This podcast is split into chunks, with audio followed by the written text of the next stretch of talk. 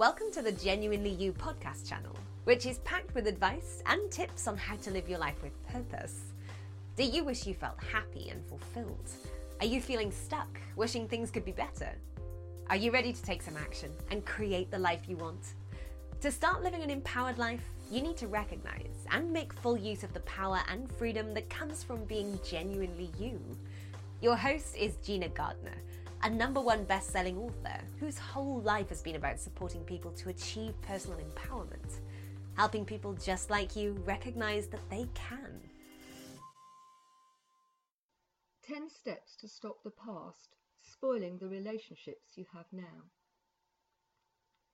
The past, the present, the future. Where we choose to focus our attention has a profound effect on the choices we make, and these in turn determine the quality of our lives. It's really important that we learn from the past.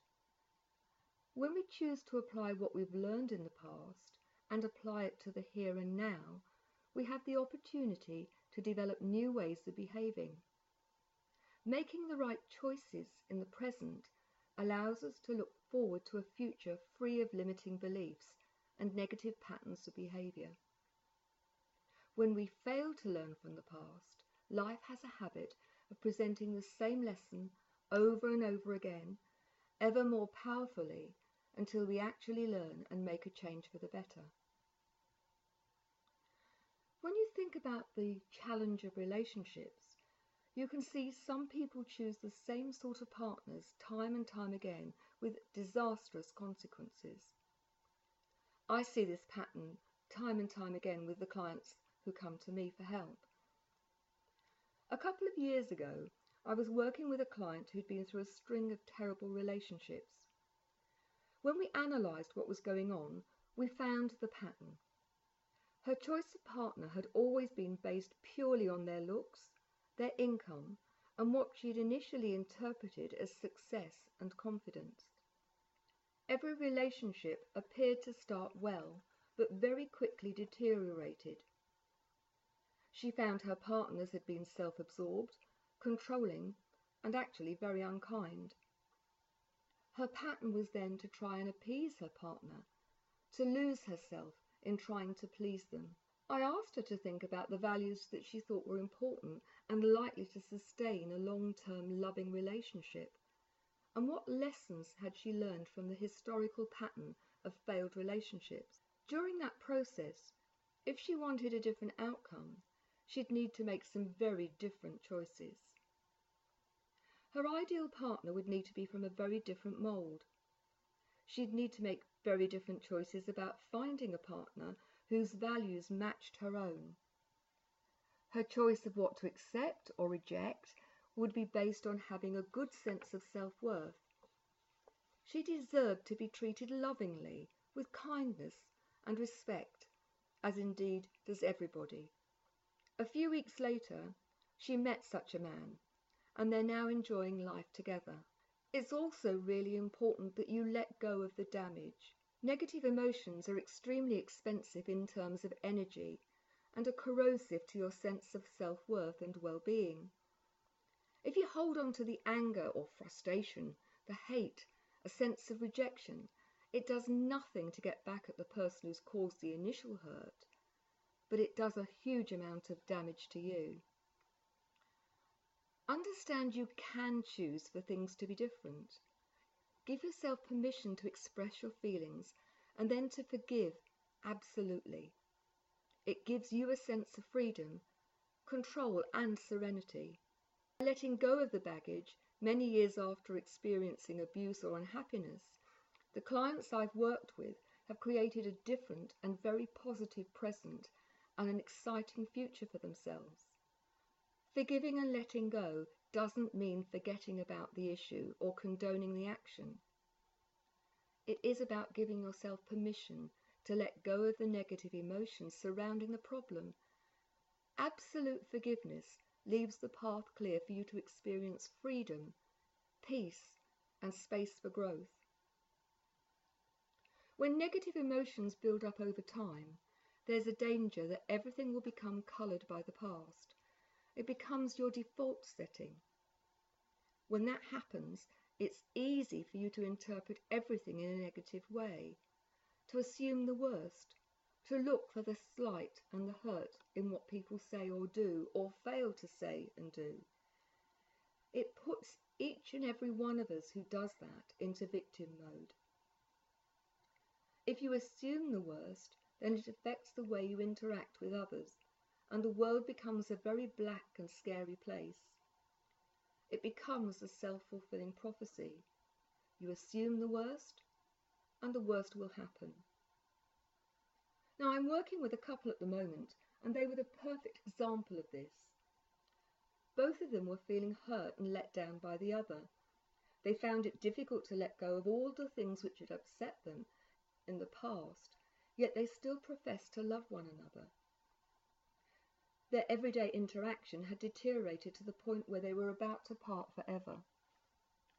Both of them had experienced difficult childhoods, and their partner's words and actions brought up baggage from their upbringing. This pattern was really destructive. It had the potential to end the relationship. Unpicking what was really about their relationship with one another and not with their parents was really important helping them to consider the words they each used and clarifying what they actually meant by them has enabled them to create a shared language which has hugely reduced the opportunity for misinterpretation and hurt. Letting go of the past has given them the opportunity to create a new, loving, interdependent relationship. They now can take the best of their past relationship and create a far new, more positive way of being with one another. The early indications are great. They're both determined to work together to succeed and are feeling really positive and so much happier. It's really important to recognize that your past doesn't have to dictate your future. You can actively choose to do things very differently you can choose to create a set of empowering beliefs that support the very best future. Now, this is not about giving in or thinking about who's in the right and who's in the wrong. It's about choosing whether you want your present and your future to be better. Those who've suffered abuse as a child, been bullied, or who have lived in unhappy circumstances have the choice to let their awful circumstances blight not only their childhood but their adult life too. They also have the choice to bring with them that sense of lack and a belief that they deserve no better. Or they can let go of the past and the negative emotions created by that past. They can make a conscious decision to make adult life count for something else. If they have children, they can help ensure that their children's childhood is very different you have that same choice. And a really useful place to start is to look at the way in which you interpret other people's motives. What I'd like to do now is to take you through the 10 steps which can help you make sure that the past doesn't spoil your present and future relationships. Step 1. Identify your emotions. Identify all the negative emotions you feel on a regular basis and make a list. Step 2. Identify what makes you feel that way. Look at your list and identify specifically what makes you feel angry, frustrated, or whatever that negative emotion happens to be. How much of the way you feel is actually based on something from your past? Does it remind you of the way you were treated by a parent or by a previous partner, or maybe a teacher? It's not uncommon for a tone of voice or specific actions to trigger powerful emotions from past situations.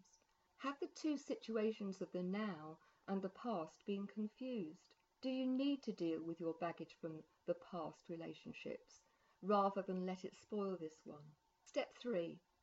If you want a quick win, change your physiology. The way you stand, how you breathe, your facial expressions, all of these impact on the way you feel. If you're feeling sad, angry, or rejected, change your physiology before you attempt to change your thinking. You can do this by giving yourself a physical shake. Dance around the room, gurn in the mirror, hop on one leg, or do a silly walk. Even getting up to make a cup of tea or coffee will make a difference. The more dramatically you change your physical position and your physiology, the greater the change of mood and emotional state. It's a temporary fix, but it will help you manage yourself in the here and now. Step 4. Consider a different possibility. Consider the possibility that the motive you've attached to the person and or the situation could be different in reality to the one that you've assumed. Is your partner doing and saying, or not doing and saying, something specifically to hurt or annoy you? Or could there be a different reason? Could it be that their behaviour is more about them? Step 5. Interpret the motive differently. It's been my experience that more often than not, there is no negative motive when somebody upsets you. The other person is simply focusing on their own stuff. They're too busy and wrapped up in what they're doing to actually think about the impact of what they're saying or doing has on you. Just consider how your quality of life would be if you chose to interpret their motive differently. Step 6. Change the trigger to the negative emotion. People have a tendency to make it more difficult for themselves. They make a long list of what needs to be in place in order for them to feel good.